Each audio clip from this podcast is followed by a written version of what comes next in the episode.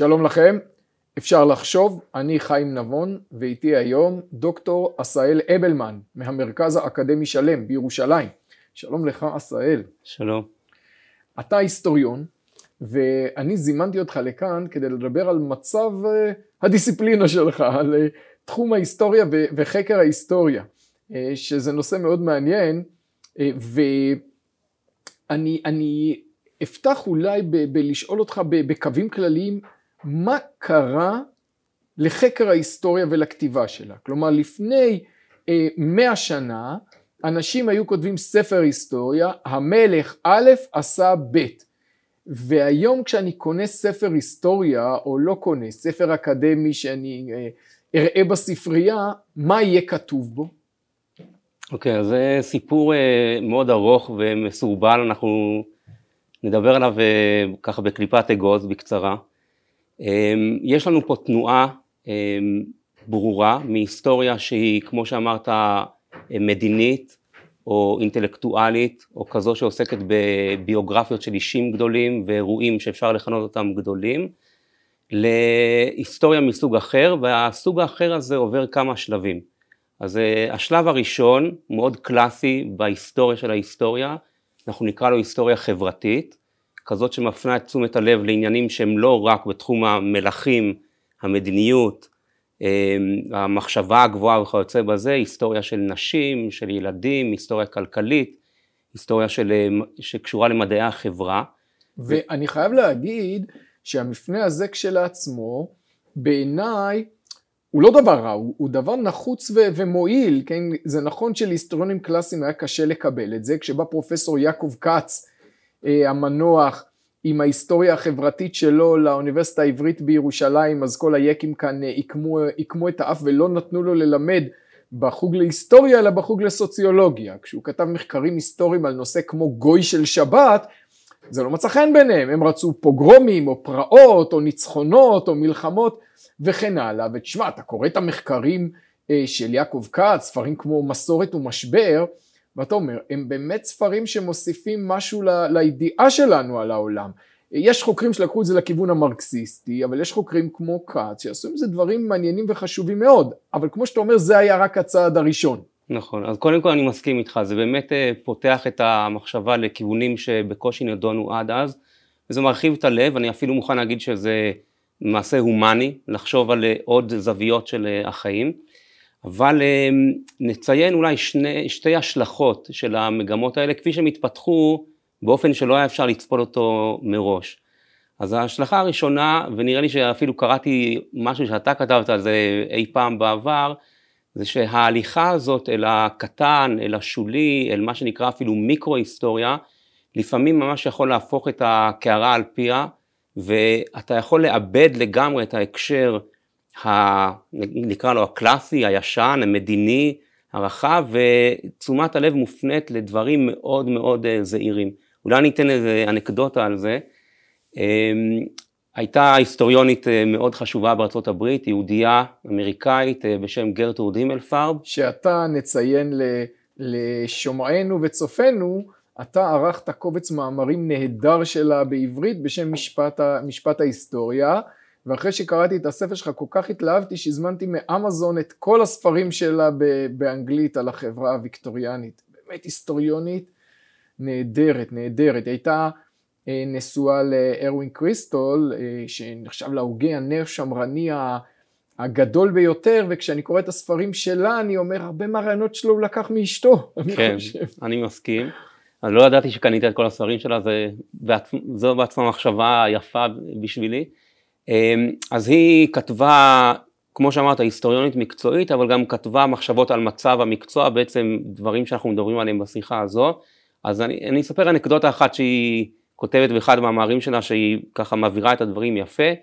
היא מספרת שהיא בתור היסטוריונית מאוד מבוגרת, אמ, בשנות ה-80 שלה, נוסעת לאיזשהו כנס של היסטוריונים חדשים, חברתיים כאלה, בבוסטון, והם אה, מציגים את הישגי המחקר שלהם על חיי היום יום בניו אינגלנד בשלהי המאה ה-18. מתכונים של סיידר תפוחים, כיצד אה, תפרו גרביים וכולי וכולי.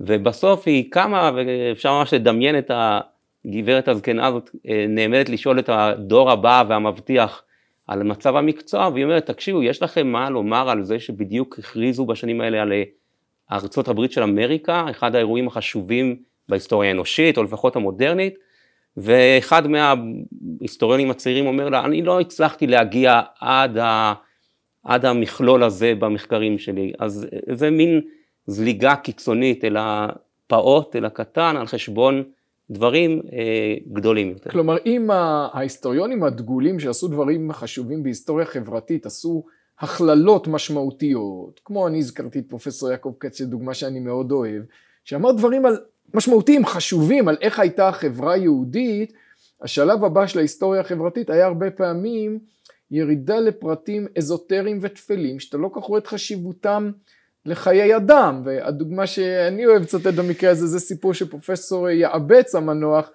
איך בארצות הברית יש ועדה שבוחנת את הדוקטורט של אה, פרח היסטוריונית אה, צעירה והיא כתבה דוקטורט על עבודת נשים בתעשיית המרגרינה בהולנד בתחילת המאה העשרים ותוך כדי שיחה הם אומרים לה משהו על שתי מלחמות העולם והיא אומרת להם מה היו שתיים? וזה דוקטורית להיסטוריה, היא קיבלה בסוף את הדוקטורט שלה ומן הסתם היא מלמדת באיזה קולג' היסטוריה בלי שהיא יודעת שהיה שתי מלחמות עולם כן. במאה העשרים. כן, אז אה, בהחלט, ויש אה, יש הרבה אנקדוטות אה, חמודות, מצחיקות ולפעמים גם עצובות. אני אוסיף עוד משהו שאולי הוא מעניין אותך באופן יותר רחב, זה שאפשר להגיד שהנטייה הזאת של היסטוריה חברתית או מיקרו-היסטוריה, היא הולכת יד ביד עם מה שנקרא המלחמה על הקנון, מלחמה אקדמית תרבותית שהתנהלה, התחילה להתנהל בשנות ה-80 בארצות הברית, ונראה לי שבעצם לא הסתיימה עד ימינו, וזה הביקורת שהועברה בעיקר בפקולטות לספרות על, ה, על הקנון המערבי שיש ללמוד אותו, אמ, ומין טענה שיש לנו כאן ייצוג של גברים אה, לבנים שמתו וכל היצירות שלהם מיוון העתיקה ועד אה, המאה העשרים וזה כל מה שאפשר ללמוד ולדעת ואנחנו המערערים לא מקבלים את זה, אנחנו רוצים ללכת אל השולי, אל הקטן, אל הקול שלא נשמע עד עכשיו, ואפילו לחפש בכוח יצירות כאלה, ולבנות מהם קנון, לפעמים אפילו אם הוא כמעט לא קיים. אה, טוב, לא נמנה את כל הקולות המושתקים והשוליים, אבל כביכול להגיד שאם אתה עושה תארים מתקדמים בספרות, אתה לא צריך לנוע מהומרוס דרך היוונים, הפילוסופים והמחזאים, אל דנטה ושייקספיר וטולסטוי ודוסטויבסקי, יש לך עוד הרבה ערוגות אחרות אה, אה, לגדל בהם אה, פרחים, כמו שאמרת, מהשוליים של, ה, של המציאות, ואנחנו רואים פה מין מאבק ככה על במה צריך להשקיע את הזמן האינטלקטואלי. וזה עבר מחקר הספרות לחקר ההיסטוריה. כן. נראה לי שזה נכון להסתכל על השיחה שלנו עכשיו בהקשרים יותר רחבים, כלומר, אלו דברים שהתרחשו במקצוע ההיסטוריוגרפיה, אבל אפשר למצוא להם הדהודים ודברים שדומים להם גם במקצועות האחרים של מדעי הרוח והחברה. אז ההשפעה של הרוח שנקרא לה פוסט מודרנית באופן כללי על ההיסטוריוגרפיה, אם צריך להעמיד אותה על רגל אחת, זה בעצם הטענה העקרונית שהיסטוריון אינו מסוגל, אה, הוא לא מסוגל להגיד את האמת על העבר. העבר היה ואיננו, כל התייחסות אליו במילה הכתובה, או בימינו זה גם מאוד פופולרי בעולם הסרטים, או התיעוד הדוקומנטרי, הוא תמיד מין הבניה חברתית, אמ, איזושהי מניפולציה וסילוף, שמשקפת הרבה יותר את העמדות של הכותב או היוצר הקולנועי או הטלוויזיוני ביחס לעבר ואין שום יכולת לדבר על מה שהיה ואיננו בצורה שהיא מהימנה. כלומר אמ, גם כאן אם אנחנו הולכים אחורה ובודקים את יסודות המקצוע גם בעולם העתיק וגם בעולם המודרני הייתה מחשבה אולי קצת תמימה אבל בטח אה, כזאת שעיגנה את המקצוע באופן מהוגן שכאשר אתה כותב על העבר אתה במובן מאוד עמוק מייצג אותו בשביל מי שחי בהווה הטענה הפוסט מודרנית באופן עקרוני אומרת שהמעשה הזה הוא לא אפשרי ולכן בעצם כל ההיסטוריוגרפיה היא לא יותר מאשר ספרות, היא בדיון, סוג של בדיון. מה שמכונה נרטיב. בדיוק. וכאן עולה השאלה אז למה לעשות את זה בכלל? כלומר למה להשקיע הרבה שנים בלהכשיר את עצמך כהיסטוריון כשבסוף ג'יי קיי רולינג עושה אותו דבר ויותר מצליחה. אז, אז טוב, זו, זו שאלה רחבה וגם אפילו בשביל ההיסטוריון היא שאלה רגשית לפעמים, כלומר למי אני עמל בכל העבודה הזאת. לא, אם האקסיומה שלך היא שאין אמת, שהכל נרטיבים, שאני... אז למה לטרוח בכלל? כלומר, למה נחוצה פה איזה דיסציפלינה אקדמית עם סטנדרטים מאוד נוקשים? אה, אולי כדי להשתמש בעבר בתור איזשהו קרדום, לחפור בו את אה, המחשבות על ההווה, זאת אפשרות אחת. כלומר, מה שאנחנו רואים הרבה פעמים זה שההיסטוריונים, פעם קראו להם בישראל ההיסטוריונים החדשים, הם כבר לא כל כך חדשים, כן. הם רואים בהיסטוריה כלי לתיקון עוולות חברתיות ופוליטיות, אמיתיות או מדומיינות, והן אומרות, ההיסטוריה סיפרה את סיפורם של המנצחים והחזקים, אנחנו נספר את סיפורם של החלשים או המוחלשים או המנוצחים או המדוכאים, לא בגלל שהוא יותר אמיתי, אלא בגלל שזה כלי לשיפור מעמדם החברתי. כלומר, אם נספר את ההיסטוריה מזווית ראייתם של הנשים, או של השחורים, או של הפלסטינים, או של... וכן הלאה, אז בזה נביא לאיזשהו שיפור במעמדם, ה... במעמדם בחברה, מה שקצת מותנה בזה שאתה מרמה את קהל קוראיך, כי הם אולי יתייחסו לזה ברצינות וזה יביא לשינוי בעמדתם אם הם חושבים שמה שאתה מוכר להם זה היסטוריה. אם הם יבינו שמה שאתה מוכר להם הוא נרטיב תעמולתי שנתפר אה, לצורך אג'נדה פוליטית זה כבר גם לא ישפיע עליהם כל כך. נכון, אבל צריך, אה, נראה לי שהעמדת את זה יפה ובדברים שלך גם היה אפשר לזהות את הקשר בין אותן מגמות אה, חברתיות בהיסטוריה מאמצע המאה ה-20 לפעולה היותר מתקדמת של סוף המאה ה-20 ותחילתו, כלומר הפעולה הפוסט מודרנית, יש איזושהי זיקה פנימית בין התנועות הללו בתוך המקצוע ונראה לי שהסברת את הזיקה הזאת אה, טוב עכשיו. אני, אני רוצה אבל אולי נוסיף לזה עוד פעם נשתמש באנקדוטה בשביל לעורר מחשבה על הדברים האלה. תראה, אמ, אני, אני רוצה לדבר על מהימנות ההיסטוריון וגם על הסדר יום הפוליטי שדיברת עליו עכשיו. אז אה, מקרה מאוד מפורסם של אה, המזרחן הידוע אדוארד סעיד. שדי הוציא את המילה מזרחן מהרפרטואר נכון, האקדמי. נכון, הוא טבע את המונח הזה אוריינטליזם ו... אה, להפוך את הקערה על פיה בכל מערכות היחסים בין מזרח למערב. הוא בעצם טען אדוארד סעיד, ספר שהוא כתב בגיל די צעיר בשם זה, אוריינטליזם, והפך למכונן בכל עולמות של מדעי החברה והרוח. הוא אומר שכל התחום של חקר המזרח התיכון, האוריינט, כל כולו שימש ככלי לדיכוי הערבים והמוסלמים בידי העמים המערביים והנוצריים, המינוחים שבהם משתמשים, האופן שבו מתארים את הערבים או את המוסלמים כמין כלי פסיבי, האופן שבו משטחים ומרדדים את התרבות שלהם, אפילו מבחינה מוסדית, העובדה שהחוקרים הרבה פעמים נשלחו בידי השלטון הקולוניאלי כדי להפיק בשבילו מידע רב ערך שיעזור לשליטה שלו ובזה הוא בעצם גמר את התחום הזה. אין היום בעולם בן אדם שיקרא לעצמו אני אוריינטליסט, אני נכון כמעט? כן, תראה, חוץ מאלה שהתווכחו איתו מרות, אולי... צריך, ומתו. כן, צריך, צריך להזכיר פה את דמות הענקים אה, ברנרד לואיס, אה, עוד היסטוריון יהודי אמריקאי שהלך לעולמו בגיל מופלג מאוד, שהיה יריב גדול לאדוארד סעיד. כל מה שאמרת אמת לאמיתה. בוא ניקח את הדמות של אה, סעיד רגע לשדה הפוליטי, האקטואליסטי, ומקום שבו היסטוריון הופך להיות כוכב תרבות בעצם, או כוכב תרבות פוליטית. אה, הוא היה עוין מאוד למדינת ישראל ומאוד תומך בעניין הפלסטיני ואגב כך הוא בנה לעצמו סיפור אה, שהוא גר בשכונה ירושלמית, אה, קטמון כמדומני, ב-1947-8, שם הוא גדל והוא גורש משם על ידי הישראלים במלחמת העצמאות ולכן הוא בעצם הפליט האולטימטיבי, הוא בעצמו הסיפור הפלסטיני. וכיוון שהוא אינטלקטואל זה נותן לו הרבה מאוד אה, יוקרה, תוקף. אמ, התברר שזה לא היה ככה, הוא, המשפחה שלו עזבה את, אה, את אה, ארץ ישראל הרבה לפני כן, השתקעה בארצות הברית, חזרה לקהיר, הגיע לחופשת קיץ כזאת ב-1947 בירושלים, ועוד לפני שהקרבות המרים התחילו כבר חזרו לקהיר, כלומר זה בכלל לא קרה לו כל הדברים האלה, הוא בנה לעצמו אה, נרטיב כמו שקראת, וכשזה נחשף זה עורר הרבה מאוד סערה, ואין לי את הציטוט פה לפניי, אבל תאמין לי ותאמינו לי שזו אמת, אחד מהמסנגרים עליו, במקרה ישראלי, אה, כתב, זה לא משנה אם זה קרה לו או לא, עצם העובדה שהוא חש את חוויית הגלות והעקירה, וככה הוא הבין את החיים שלו, זה נותן תוקף מהימן לסיפור שהוא אה, יצר.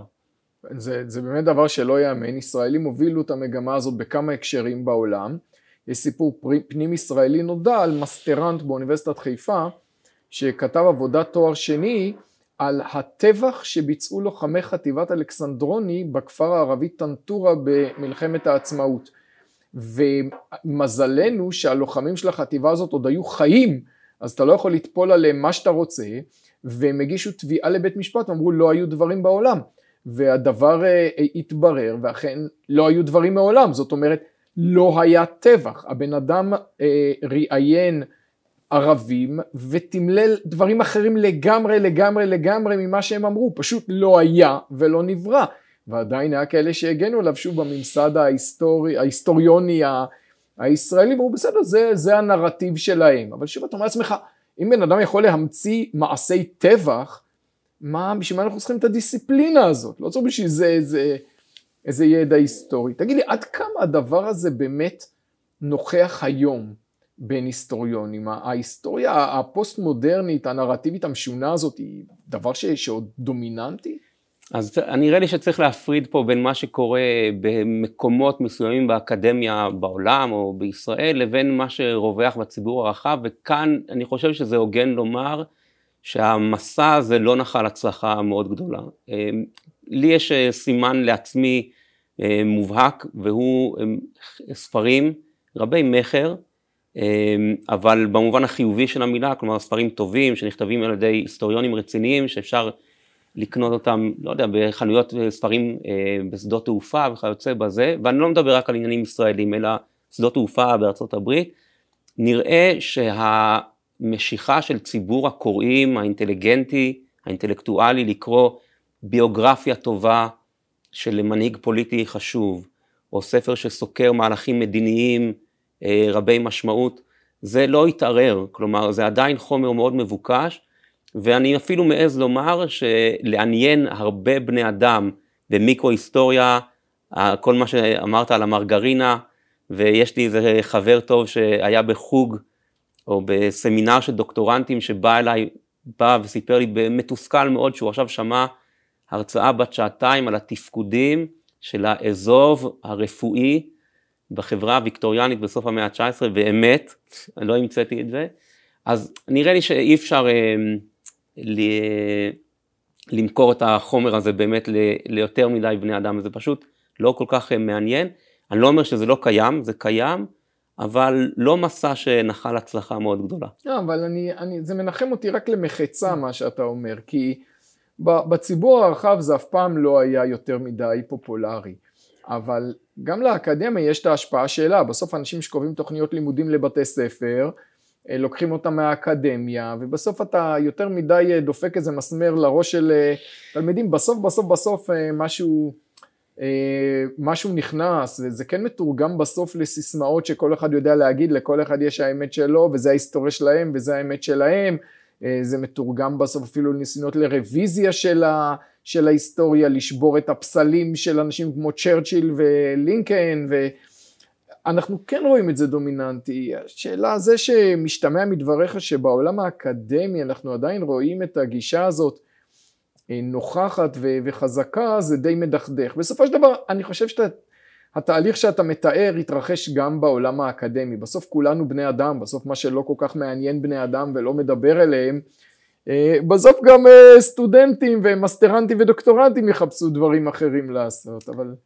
אני, אני מסכים, יש פה משהו מורכב שעוד צריך לחשוב עליו. בוא נגיד שמלחמת הדעות כאן, אתה צודק, היא נמשכת משום שיש למגמות האלה השפעה על תוכניות לימודים, אה, בבתי ספר וכיוצא בזה, נכון, אה, אבל אולי אני אוסיף עוד משהו שמונח לי עכשיו בראש, וזה קשור למהימנות או הוגנות אפילו בתחום שלנו. יש עכשיו סדרת טלוויזיה בת ארבעה פרקים על הנשיא רייגן ואשתו ננסי רייגן.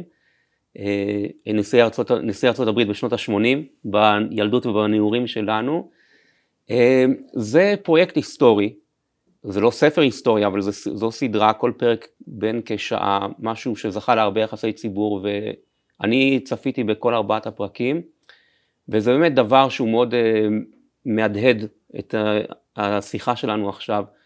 זה כל כך ברור מי הפיק את הסדרה הזאת ומה המחשבות שלו על רייגן. מציג את הנשיא הזה בצורה כל כך אה, אה, חד צדדית, אה, גם ההיבטים החברת, של המדיניות החברתית שלו, גם הכלכלית, גם המדינית שלו, מה שבצד הימין של המפה נחשב להצלחה מדהימה בהתמוטטות של ברית המועצות וסוף המלחמה הקרה, וגם כל מה שאפשר להגיד על ההישגים שלו בתחום הכלכלה החופשית וכולי, מוצג כל מה ש... מוצג שם זה כישלון אחרי כישלון, מניפולציה אחרי מניפולציה שהוא עשה, כאילו שהוא היה מין כלי ריק ואיש טיפש ובדאי ומאחד עיניים. זה הסדרה? זה ממש, אה, אל, תס, אל תסמוך עליי ואל תסמכו עליי, תראו את זה. לגבי ההוגנות, זה דבר מאלף. אה, מראים קטעים דוקומנטריים, ואז כרגיל בסדרות האלה מומחים מדברים, מאה אחוז מהזמן, מההתחלה ועד הסוף, כל מי שמדבר עליו נגדו באופן אה, קיצוני. עכשיו זה לא, זה לא נכנס תחת הכותרת של היסטוריה חברתית, ואפילו לא תחת כותרת של פוסט מודרני, אני חושב, זה פשוט מין היעדר אה, ג'נטלמניות בסיסית, אז תביא מישהו או מישהי שכנגד, שחושבים בדיוק הפוך מהמומחה הקודם, אבל אין את זה, אז זה מין, מעמידים את הדמות ההיסטורית וחובטים בה עד דק, זה, זה דבר באמת אה, מדהים לראות. אני אציין כדוגמה שכנגד את האופן שבו הציגו את מרגרט תאצ'ר בסדרה הכתר, סדרת דגל של נטפליקס. סדרה שמאלנית, אה, עם עמדה ברורה מאוד, ברור לך מי שם הטובים ומי שם הרעים ומה הערכים הנכונים ומה לא, ועם זאת, א', אתה רואה מאמץ גדול להקפיד על אה, דיוק היסטורי רב, וב', אתה רואה גם מאמץ להציג דמות מורכבת על כל זוויותיה, גם אם בסופו של דבר השיפוט נעשה מאיזושהי עמדה ערכית, זה ברמה שאתה אומר אוקיי, אני, אני, אני יכול לחיות עם זה כי אני לא מרגיש שמזייפים לי את המציאות. מישהו יכול להסתכל על, על רייגן או על תאצ'ר ולהגיד הם לא היו אנשים גדולים שקידמו את מדינותיהם בדברים גדולים ו... טוב אנחנו פה, אתה יודע זה, זה מאוד מעניין ש... היסטוריונים, בניגוד לדיסציפלינות אחרות, מאוד אוהבים לעסוק בדיסציפלינה שלהם. כלומר סוציולוגים עם כל חסרונותיהם לא עוסקים המון בסוציולוגיה של החוג לסוציולוגיה. ולעומת זאת היסטוריונים עוסקים המון בתולדות הכתיבה ההיסטורית. כשלמדתי באוניברסיטה אני זוכר שרוב הקורסים להיסטוריה שהיו זמינים לתלמידי תואר שני לא היו על היסטוריה, היו על היסטוריוגרפיה. נכון? זה חלק מה, מה, מהתהליך שאנחנו רואים. אם אם כבר העבר כשלעצמו לא כל כך מעניין, בוא נדבר עלינו, על מה אנחנו עושים עם העבר הזה. אז, אז אני אגיד לך כמה דברים. קודם כל, אני מאוד מזדהה עם מה שאמרת על uh, מרגרט תאצ'ר וכמו שהיא הוצגה בכתר, אני מסכים איתך שהיא באמת הובאה כדמות uh, מורכבת ומעניינת ולפעמים גם החמיאו לה, זה עניין לעצמו. בתור מי שלימד כמה שנים את uh, תולדות ההיסטוריה של ההיסטוריה, אני ממש, הגדרת אותי עכשיו. תראה, יש כאלה שאומרים שזה קרוב לפשיטת רגל, כלומר כשאתה מתחיל להתפלסף על מה שאתה עושה במקום לעשות את זה, בעיה.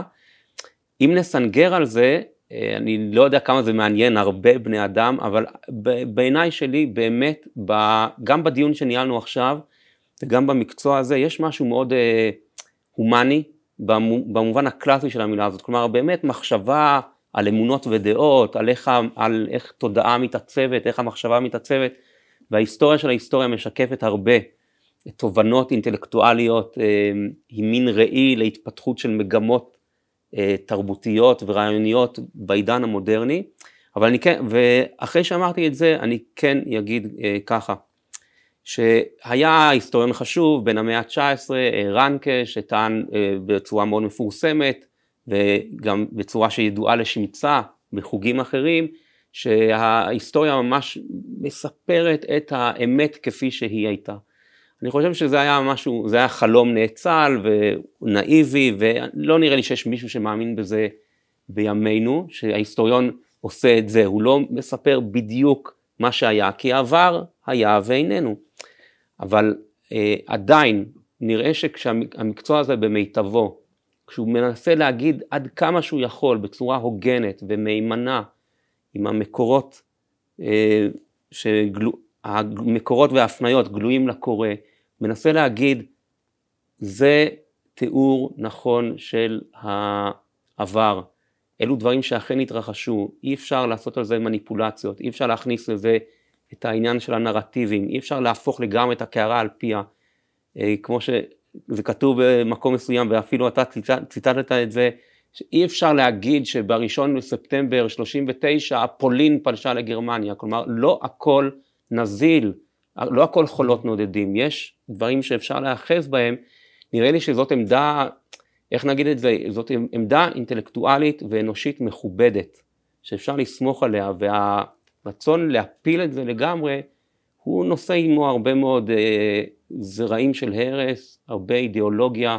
כן, ההיסטוריונים הפוסט מודרניים קופצים בין שתי עמדות, בין עמדה שאומרת קשה מאוד להגיע לאמת כפי שהייתה וזה לא בהישג ידו של אדם, לבין עמדה שאומרת אז אי אפשר בכלל למדוד את עצמנו לאור האמת הזאת. כלומר האמת ההיסטורית היא כנראה הסימפטוטה, הקו שלעולם לא נגיע אליו, אבל אנחנו כן יכולים לדעת אם אנחנו קרובים או רחוקים. אתה כן יכול לדעת האם אה, אם אני אומר אה, מנחם בגין חי אני כנראה טועה. אם אני אומר הוא נפטר והוא היה ראש ממשלה טוב אז או שאני צודק או שאני לא צודק אבל אני יותר קרוב לאמת מה, מההיגד הקודם. כן. יש עוד נקודה שאני רוצה להעלות וזה מסגרת הזמן. אתה אה, לפני שנתיים פרסמת ספר נהדר בשם תולדות היהודים, שאתה בעצם סוקר את אה, קורותיו של כל עם ישראל, ואני מאוד אוהב את הספר הזה, יש בו עיון אה, ואיזון בין הפרטים לבין העקרונות לבין הכללים, כתיבה היסטורית ש... שכבר לא עושים הרבה היום לצערי, ואחד הדברים שבלטו לעיניי בספר שלך גם בנדירותם זה מסגרת הזמן. לא כותבים כל כך ספרים שמדברים על מסגרת זמן כזאת תולדות עם ישראל. פעם זה היה די נפוץ לכתוב על היסטוריה של מאות שנים, של אלפי שנים, כי אנחנו מכירים את, את גיבון על שקיעתה של האימפריה הרומית, ספר שאוחז ככה נתח של כמה מאות שנים יפות. והיום אני רואה מצד אחד מיקרו היסטוריה, תיאורים לפעמים על יום אחד, ומצד שני יש את הספרים של יובל נוח הררי שמדברים על מגה היסטוריה, על קורותיהם של עשרות מיליוני שנים, שיש בזה משהו לא הומני מבחינה זאת שאתה, מה חדל לך מן האדם כי במה נחשב הוא, מה, מה אתה יכול לעשות עם מסגרת זמן כזאת של עשרות מיליוני שנים, ואתה בחרת מסגרת זמן אחרת. כן, אז אה, באמת מה שהדגמת עכשיו על ציר שנע מהמיקרו דרך איזשהו אמצע אל מקרו כמעט בלתי נתפס, זה המשחק של הפרספקטיבות שהמקצוע הזה מאפשר, אמ, להצטמצם מאוד או להרחיב מאוד. צריך לקשור את הדברים קצת למה שדיברנו עליו בתחילת השיחה. אחד מהתוצרים המפורסמים של ההיסטוריה החברתית בשיאה באמצע המאה ה-20, זה מושג שנקרא היסטוריה ארוכת משך. אפשר להגיד באיזשהו אופן שזה ברא את הרעיונות של הררי. אבל זה, זה החבר'ה הצרפתים האלה, נכון? כן, האנל. זה האנל וברודל בפרט, וגם כאן יש משהו שהוא פותח לנו פתח להבין אה, מחשבות אנושיות על המצב של בני האדם, אפילו משהו רגשי. תראה, ברודל כותב, אה, הוא באמת טבע את המושג הזה ביחס להיסטוריה של, של הים התיכון.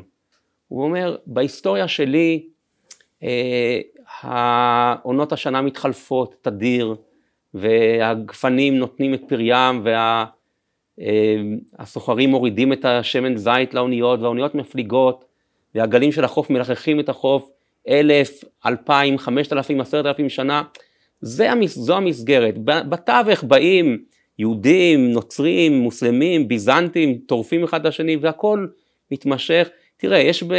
הרוח של קהלת נחה על הדבר הזה, כן? זרח השמש, בא השמש, אז יש בזה משהו שמעיין את האדם.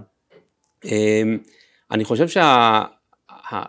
תראה, לא, לא רוצה להגיד על זה דברים מאוד חריפים שזה שלילי, כי בכל זאת זה איזושהי פרספקטיבה על המצב האנושי, שאפילו יש אותו בתנ"ך במחשבות של קהלת. לא, אבל, אבל הנ"ל ומה שהם עשו זה בכל זאת פרספקטיבה שהיא כן משהו שאדם יכול לתפוס. עשרת אלפים שנה זה לא מיליון שנה. נכון, נכון. אמ, אני חושב שהמחיר הוא, וניסיתי לרמוז עליו כשציטלתי את ברודל, וגם אתה אמרת את זה, שזה יכול לעקור מתוקף או להוציא את העוקץ של ה...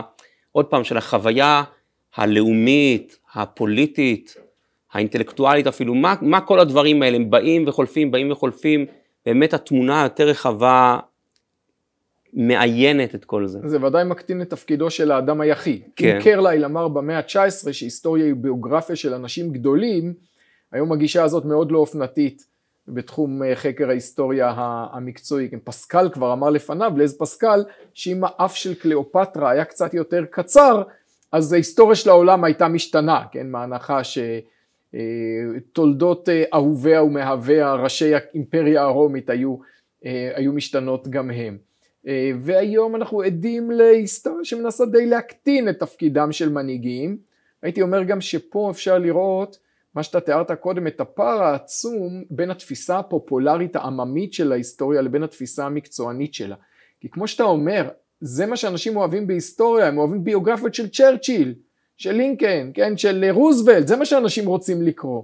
והם כן מאמינים שצ'רצ'יל עשה משהו. אני רואה, העניין ההיסטורי בצ'רצ'יל ספציפית הוא לא ייאמן. בכל רגע נתון שאתה נכנס לחנות ספרים, בכל מקום בעולם אתה מוצא שלוש ביוגרפיות שלו.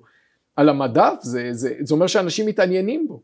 אני, אני מאוד מסכים איתך, ואני אצטט עוד פעם אחת את uh, הימלפר בהקשר הזה.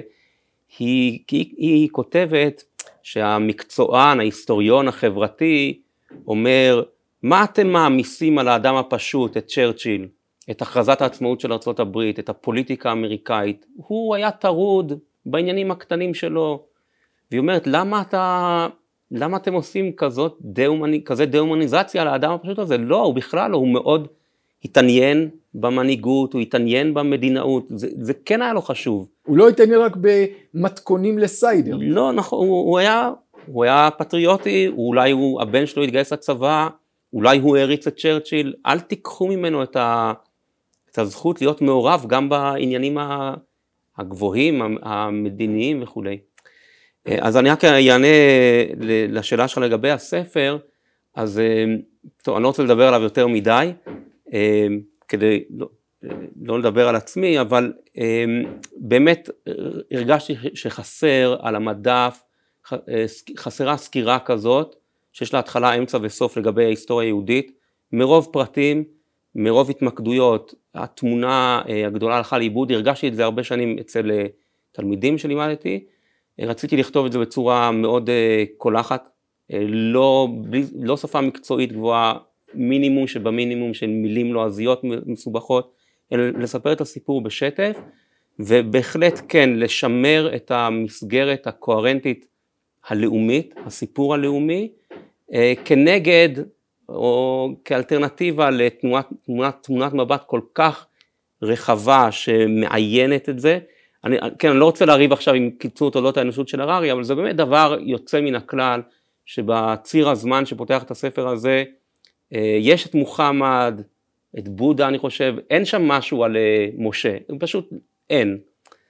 אה, ומצד שני, הספר מלפני דור כמעט כבר של שלמה זנד, על כיצד ומתי הומצא העם היהודי, שהוא הולך לכיוון אחר, הוא אומר, מרוב שזה פרום וסבוך ובעצם מורכב מהרבה פרטים קטנים, כל מי שאי פעם מתאר את הסיפור הזה שוב כנרטיב היסטורי אחד, הוא בדי, אין דבר כזה, יש כוזרים, יש יהודים מבית שני, יש יהודים מהמקרא, זה לא אותם סוגים בכלל, זה פיקציות כאלה.